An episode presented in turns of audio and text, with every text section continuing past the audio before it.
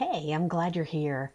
This is episode 16, and the conversation continues between me and my friend Karen Backway as we discuss Greg McKeown's book, Essentialism. We're talking about this book because it addresses key components to being a good, hopefully even great, owner of your life. Now, Karen is a physician who's now a life coach. She's super smart, a lovely person, and a terrific friend. We're talking about part two of the book today. Grab a copy of the book if you haven't already and join in our discussion. Here we go, part two of Essentialism. Welcome to an owner's guide for your life, the podcast that combines psychology, coaching, common sense, and fun. I'm Tracy Browning, an entrepreneur, life coach, and lover of people. Now, let's talk about how to live, love, make money, and change the world. I'm back with my fabulous friend, Karen Backway. Hello, hello. Yes, yay, yay. So, we are going to keep on talking about Greg McKeown's book, Essentialism, because we both love it so much. And I love it as I'm being exposed to it, as I've just finished reading part two. Karen, why do you love it? Why do you keep coming back to it? Because it's an essential book. Oh, oh, you're welcome for that setup. it's such a fantastic book. It has the power to transform your day. And anything that can transform your day has the potential to transform your life. Oh, beautifully said. Huge difference. It really can. That was beautiful. And if you're listening, you should probably hit that little button that takes you back 15 seconds to listen to that again. that was good. Uh, so we're going to start with part two's title is Explore. And chapter five is that first section in there. And the chapter five's title is Escape. And these are like, ooh, kind of intriguing words to me to use to talk about essentialism, to explore and escape. And one of the quotes he uses to start off the, the chapter is from Picasso Without great solitude, no serious work is possible. Now, I think that's probably music to an introvert's heart to have great solitude be required to have great work. Hmm. Now, do you consider yourself an introvert? Oh, here's the term I use. Okay. I like because I do not like the term ambivert because I think that sounds like a name of a deodorant.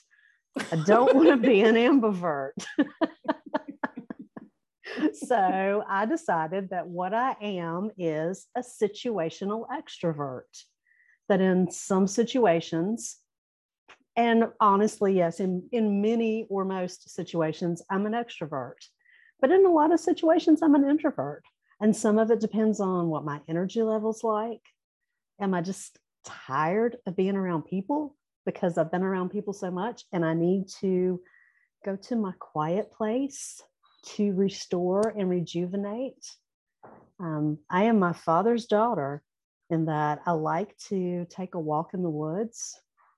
Being surrounded by trees and nature restores my soul. So that's what I think of. That's the picture I get in my head when I see this quote without great solitude. I think about talking, you know, walking and talking, just being alone in the woods, talking to myself, thinking my thoughts. That's where, if I really want to come up with ideas, just kind of, oh, let me just go walk in the woods. Oh, you know, uh, the concept of introvert slash extrovert to me isn't actually on what you're putting out there. It's actually what recharges you. And an extrovert is fueled up and really gets driven by being out there up on stage being all that you know over the topness. And that recharges them versus mm-hmm. an introvert who can go and do all those things but then they have to go back and be alone to recharge themselves. So from what you just said i'm with you get out in nature whenever possible preferably with your dog. And yes. that's how i recharge too. It's like i need to be quiet and on my own with my own thoughts but when I'm ready and the time is right and it's called for, I really can be charged by being around people, being in front of people. I like to speak. You know, I like those kind of things. So I still, I like, I think I got a good term with situational extrovert. I love where he goes in and he talks about space to design. Yes. And he talks about this design school where they have a room that goes that's you know doesn't the hall goes nowhere except to this room and there's nothing in the room not even chairs. Right. Where they might have a chair or two that you can sit on but you go there explicitly to be in the silence and to think. Exactly. And he spends a good bit of time talking about you have to be purposeful. You have to create this space to escape I mean, especially in society now where we're deluged with just all the bells, literal bells and whistles and alarm tones and pings and noises and notifications. You have to create and you've got to you've got to set your boundaries up. So you've Absolutely. got that space. Yeah. And distractions and the noise in society now is more than over the top. It is yeah. excessive. And like you said, you have to consciously shut it off. Right. Right. It's not easy to do. No. And it's not. A lot of people, I don't think you and I are one of these, a lot of people, but the idea of sitting quietly with their thoughts can actually be a kind of a scary thing. I think you're spot on with that. Yeah. Mm. Yeah. Why do you think that is? I think it has much to do with the direction that society has taken since our devices are with us all the time. And we no longer know how to, I'm going to say, endure boredom. Oh. Because yeah. Standing in the socially distanced grocery lines, which are now very long, you what do you do? You pull out your phone, you send a text, you do whatever. We no longer sit and do nothing. Right. And I think he mentions this. I have a couple books on the go right now. I may have, be mixing up the books, but it, it's true. We no longer sit and do nothing. Right. But we what, do, what do we know about what happens in that space? You know, physically, psychologically, emotionally, what happens when we give ourselves that space? When it, personally, I know what happens with me. Some of it is I get I get room for rest. When I physically I am restored. You know, I just shared with you earlier that I'm tired. It's been a long weekend. We've had a lot of emotional you know, we just did a, a memorial service for my father-in-law. We've had a lot of emotional events and, you know, there's been sadness and joy and grief and all kinds of things. So I have had space this afternoon to just be by myself. And my immediate reaction, though, is to fill it with reading. like, just, just stop, just be. Right. And to me, the gift of boredom is that it gives your mind and your brain the opportunity to wander and to wonder. It mm. allows your mind to actually sort of drift off to your daydreams. And if you don't take the time to do that, your brain is not going to cough it up on its own. You have right. to pause. And I'm I'm flipping my page to find because I can't access my notes right now. So I'm flipping my page in my book to find what that's making me think of is actually a little bit farther on into part two, an Albert Einstein quote, who said, When I examine myself and my methods of thought, I come to the conclusion that the gift of fantasy has meant more to me than my talent for absorbing positive knowledge. Albert Einstein said he thought it was more important to have the gift of fantasy, which to me, you can't have the gift of fantasy or play. You can't have that without creating space for some boredom for the for the space where it's not just a continual oh goal focus of I've got to get this done and this done and this done. But Albert Einstein thought fantasy was more important than his positive knowledge. Mm-hmm. And probably without he was a violin player, right? Oh, I'm not sure about that. Yeah, yeah. No, he, he was. You um, would be um, sure about that. yeah. So he was a violin player and um, without his music, I don't think he would have come up with all of his, you know, th- theories. The MC squared, um, E equals MC squared. That's it. and all I can come up with is MC hammer. That's so bad.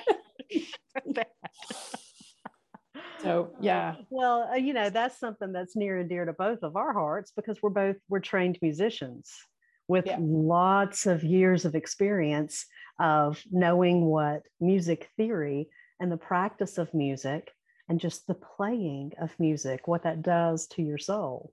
Mm-hmm. And I, you know, I don't think we want to get into a contest of, well, how many hours over your life have you spent playing scales? no, don't need to talk about that. A lot of time but a lot of time. Yeah, yeah. But that you know that takes. Was, I was just looking down at my book, and mm-hmm. it, it opened up to the section on play, and yes. he gives the definition of play um, as anything we do simply for the joy of doing rather than as a means to an end. Mm. And music absolutely fits that definition. Right, right. Absolutely and we as a society are very goal oriented nowadays. People don't do anything just cause anymore. It's so rare. Purpose behind it, right? Right, right. So, so I'll tell you that kind of what's happening in the background for me. One of my neighbors has a basketball goal, and every once in a while, it's not every day, but it's fairly often now. I'll hear some of the kids out playing basketball. So right now I'm hearing the thump, thump, thump. And, you know, they're just shooting around. Just now, it may be, they may have the ultimate goal of getting on the team at school, but I do, I like hearing the noises of play. I like it when the little four year old across the street rides her little orange bicycle.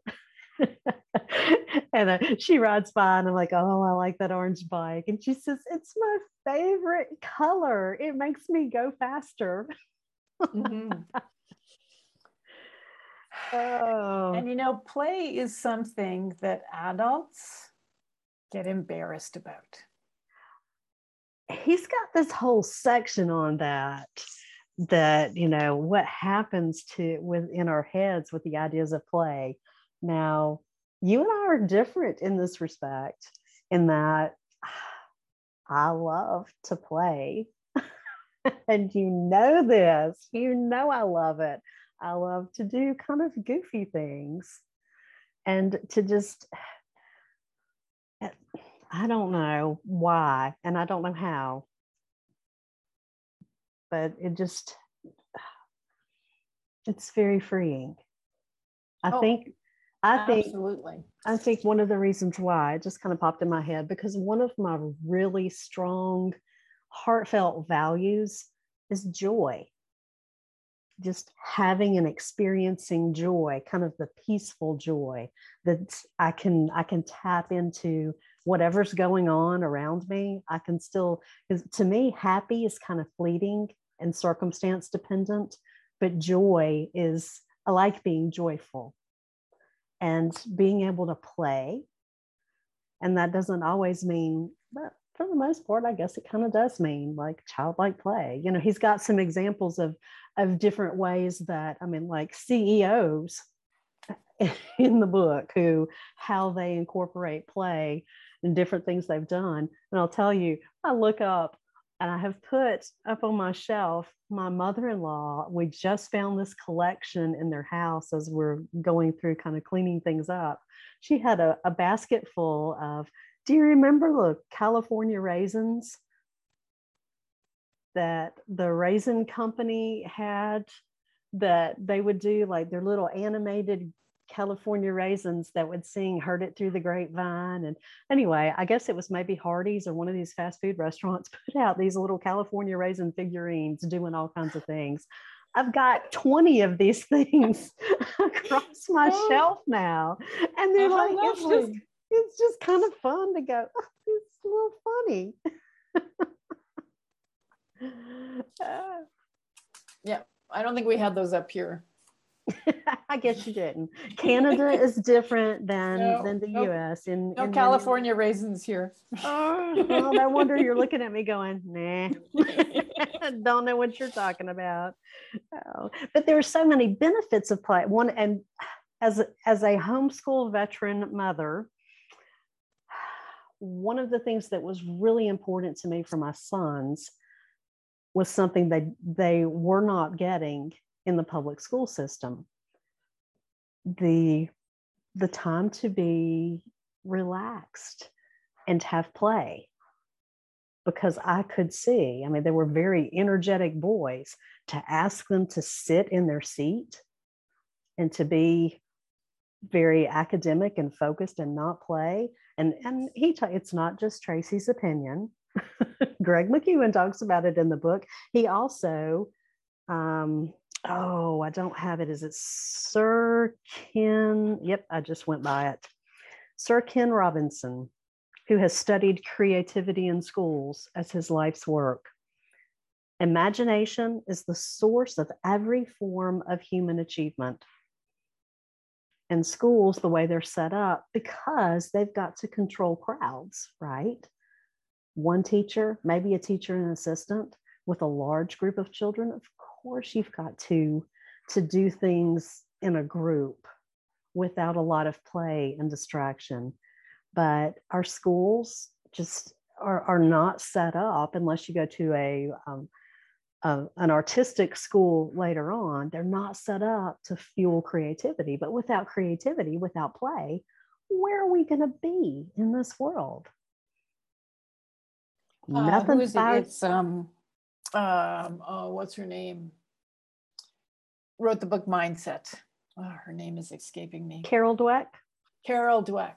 She talks about how every four to five year old believes that they're an amazing artist. Yes. And then by the time they get to grade one or grade two, they no longer believe that. Right. Because they're started, they've already learned in that couple of years the compare and despair compare and despair game.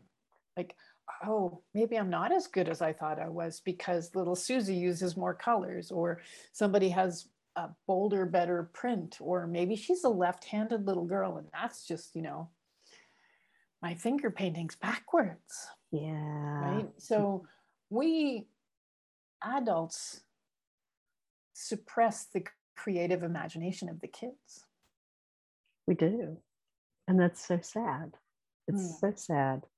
I think we all should be like my little neighbor girl who says, I love my orange bike. It makes me go faster.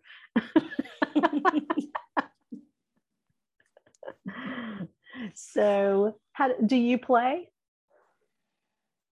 Do I play? Yeah. Um, by his definition of play, um, doing stuff simply for the joy of it. Yes, I do, because I started to learn how to play the cello in the last few years. Right. And you can bet that that's just for the pure joy of it. It's not to meet some end.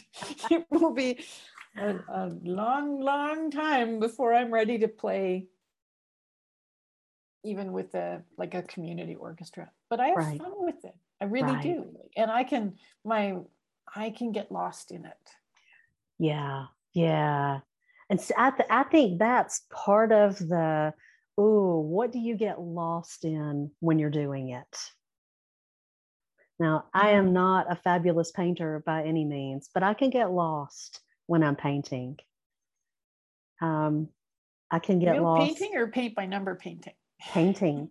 Oh. Painting. I create things that I see in my mind. awesome. Oh, let's just see what happens. Um, I over let's see, probably about 10 years ago, I bought a dulcimer and started learning how to play the dulcimer. So, like you with your cello, you know, I'm not I'm not to the point I get lost in it. it's it's kind of agonizing, but it's, it's just kind of cool to kick back and not not grade yourself, not rate yourself. Oh, you know, this is performance worthy. No, it's just messing around, listening to the different tones. Gardening. You're a gardener.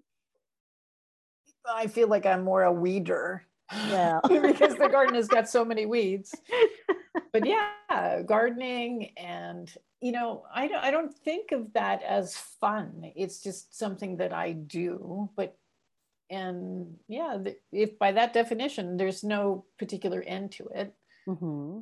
um,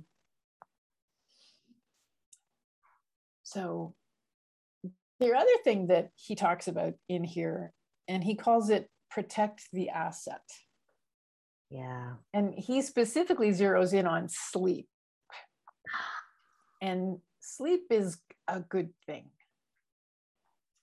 And I suspect yes. that he zeroed in on that one because when this book was written, which was, um, I think, 2014, so seven, eight, seven years ago, sleep was considered a luxury. Right. And sleep should be mandatory, not a luxury, because it is when your brain reboots itself. Yes. And we it's the first casualty when life gets busy, right? The first thing you give up is your sleep. And the next thing you give up is eating properly. And then depending what you're doing, the next thing can be your family when life gets busy. But if you prioritize your sleep, you actually function better during the day. And I am just, I am nodding my head up and down so hard. I bet you can hear my brains rattling. Yep. I love sleep, just love it. And I can tell the difference if I get six and a half hours of sleep versus seven and a half hours of sleep. I don't usually get eight, but seven and a half hours of sleep is a really good, like a night of good sleep. I know it. Mm-hmm. So that he considers that essential. Yes. Is probably, certainly back then, was probably revolutionary. Right, right. And we are starting to hear maybe more people who read his book and went, well, holy cow, sleep really is important, huh? but uh, from from a medical perspective, I mean, you're you're no slouch when it comes to understanding what happens in in the human body, and it really is important. Just the the rejuvenative things that happen in your brain when you get a good night of sleep. Oh yeah. I mean, residency, we were routinely up for 24 to 36 hours at a time. And there's research from way back then, we won't talk about how long ago that was, from way back then shows that being awake for 24 hours in a row is actually the equivalent, if not worse than, having a blood alcohol level that is considered uh, too much. Right, right. And, you know, I want to say that's a sobering statistic. I did it, it without thinking. it is a sobering statistic. okay, yeah. right there. See what I did? I worked in a little bit of play to say something just for the joy of it. but it's something that puts it in perspective that it's not like this badge of honor. Oh, I'm so busy. I can just function and you know and and you get a lot of that in the high performer culture of oh I, I only need four hours of sleep and oh, no honey you need a lot more than that yeah mm. There's a lot there's famous people um, i think um, ronald reagan he used to boast about how he needed like no more than three or four hours of sleep margaret thatcher same story very little sleep but later on in their life they actually were they had really severe dementia. Mm. There's some new evidence coming out now that certain forms of Alzheimer's disease have a sleep component. And it, it, it could very well be a subtype that sleep disruption actually predisposes you towards um, certain types of dementia, which is like, mm. oh, that's kind of scary. Right. Right. Oh my goodness. Yeah. So for anybody, I mean, again, like we we both are very interested in dementia and Alzheimer's and what can we do to live better, to to live younger longer, to use yes. your tagline. I yes. like that so much. Yeah. Well, what can we do? You can sleep. Good yeah. sleep. How hard can it be? oh, there's a, there's another question. How hard can it be? Because so often I'm okay. What are the things that affect your sleep? The racing mind, mm-hmm. the worry, the oh, you know, as soon as your head hits the pillow, wait a minute, what about this? What about that? Mm, I love a good dark room and I like it a little bit cool. Yep. And I like to have my foot sticking out of the cover because that's how I regulate my temperature. But I'll confess the weird little thing. It can't hang over the edge of the bed because it always, I think, oh, something may grab it. And that is such an unrealistic thought because I've never had a monster under the bed reach up and grab my foot. I've had one of my dogs lick my toes. I was going to say, you have dogs that would lick your toes. I do. I have a dog that is tall enough to come stand beside my bed and lay his head on my pillow. but, oh, but you know, there's so many things we can do for good sleep hygiene. Oh, and those are the basic ones. Yeah. Yeah. Very basic ones. Another really good one is to get up and outside in the early morning sunshine because it helps your circadian rhythms get reset. Mm. Um, I try to do that even in the winter get outside for 10 minutes, preferably before eight o'clock in the morning. Not always easy. Right, right. But it, it really, it really can help.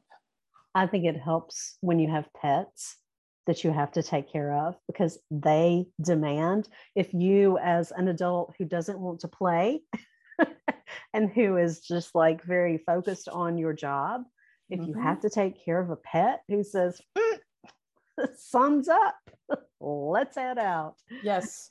And that is a problem when it comes to daylight saving time. Oh, because the dogs don't care. No, they don't. No, no, they don't. No, no, no. Oh, so what else in this in this section? What else really speaks to you in this explore? Well, I think one of the things that speaks to me is just that we've got to take control and make sure that we have space for these things and protect our boundaries. Yes. And how do you make space? You have to be aware of the clutter that is creeping in, right? Right. So you need to, again, you need to be clear about what are the things that are important to you. And and he wraps up the the section on explore by talking, he calls it the power of extreme criteria. And the first time I read extreme criteria, ugh, I'm already disciplined enough, thank you, right? but really, what he's talking about is like how to get you out of what I call indecision purgatory. Yes. If it's nine out of 10, you do it. If it's seven out of 10, it's a no. So the extreme criteria is like, do I absolutely want to do this? Then the answer is yes. Otherwise, thanks, but no thanks. Right. And I think we touched on that a little bit last time, where it's like, what is your hell yes? Right, right. And if it's not a hell yes, it's a, a nope, but thanks for asking. Mm-hmm. Mm-hmm. So and I know I got really excited last time thinking about the power law theory that certain efforts that you have are going to have exponentially greater results. I think this ties into that because if it's a hell yes, your passion's going to be there. You're probably going to have a little more creativity. You're going to want to create those boundaries to protect your efforts. Oh, mm-hmm. it's, it's it's there's it's going to have so much more going for it. So, you know, again, that gets back to the well, sometimes you're going to have to come in if you want to have this kind of life, the essentialist kind of life, you're going to have to say no to some good things. Because and be okay with it. Right, right. Because if you're ranking something on a on a 10 point scale, a seven is a good thing. That's not a bad thing. That's a good thing. But it's not your nine out of 10. It's not your, oh man, this is it. Ah, this is my orange bicycle that helps me go faster. I love this little girl. oh, but you're right in that that extreme criteria and and the way he he walks you through being able to figure out all right where where are the essential things that your your desires your abilities your how you're going to work in the world where they all converge and that little center part of the venn diagram where is it it's in those nine of tens not the five of tens quit being lukewarm the fives and unders are easy to identify. Yes. And the nines can be easy to identify. It's that six, seven, eight range. It's like, yes, maybe this is important. Yeah, it's you know. I think that's where a lot of the shoulds are. I should do this. Oh, should. Yeah. yeah. That's a cuss word. it's more than four letters, I know, but should is a cuss word. mm. You could spell it S H U D and then it'd be okay. There you go. Should. All right. That's that's probably how it sounds when I say it. oh, you know, I think that he really does just a marvelous job of helping us figure out what are these essential things how how to how to define what it is how to create the space to protect what's essential for you and like we talked about before it's a change and change can feel it, because it's different it feels uncomfortable and we might think oh it's hard because it's different. But I think the more we do it, this is what I've definitely experienced for myself. The more we do it, the better it feels. And so we can go, oh, you know, those nines, those things, oh, this feels great to be mm-hmm. pouring mm-hmm. our energy and our passion and gathering those people to us that feel the same about what's going on in their life it picks up the momentum. For sure, for sure. And he sums it up with how to make that decision. Yeah. Yeah. So this isn't pie in the sky. Let's just read a book and go, mm, that was those were nice words. It's very practical. Here, do these things. Mm-hmm. Think about what's happening in your life. Are you playing? Are you resting? Are you having time for creativity? Are you getting sleep? Are you getting good sleep? Go to sleep. oh, so good. So good. All right. That's part two. Now I'm going to go read part three because I, I told you this is how I'm doing it. It's so weird for me to do it this way. It's kind of like I'm playing a little bit with how I read things. So usually I would just wolf this thing up and just I'd have it done and I'd be on my second reading, but I'm very slowly going through, going, ah, okay, what about this? You're playing with it. I am playing with it. I like to play and I like to sleep on it. So good things, good things we've talked about. All right, my friend. Any right. parting words? No other parting words. All right. All right. Thank okay. you so much. My pleasure.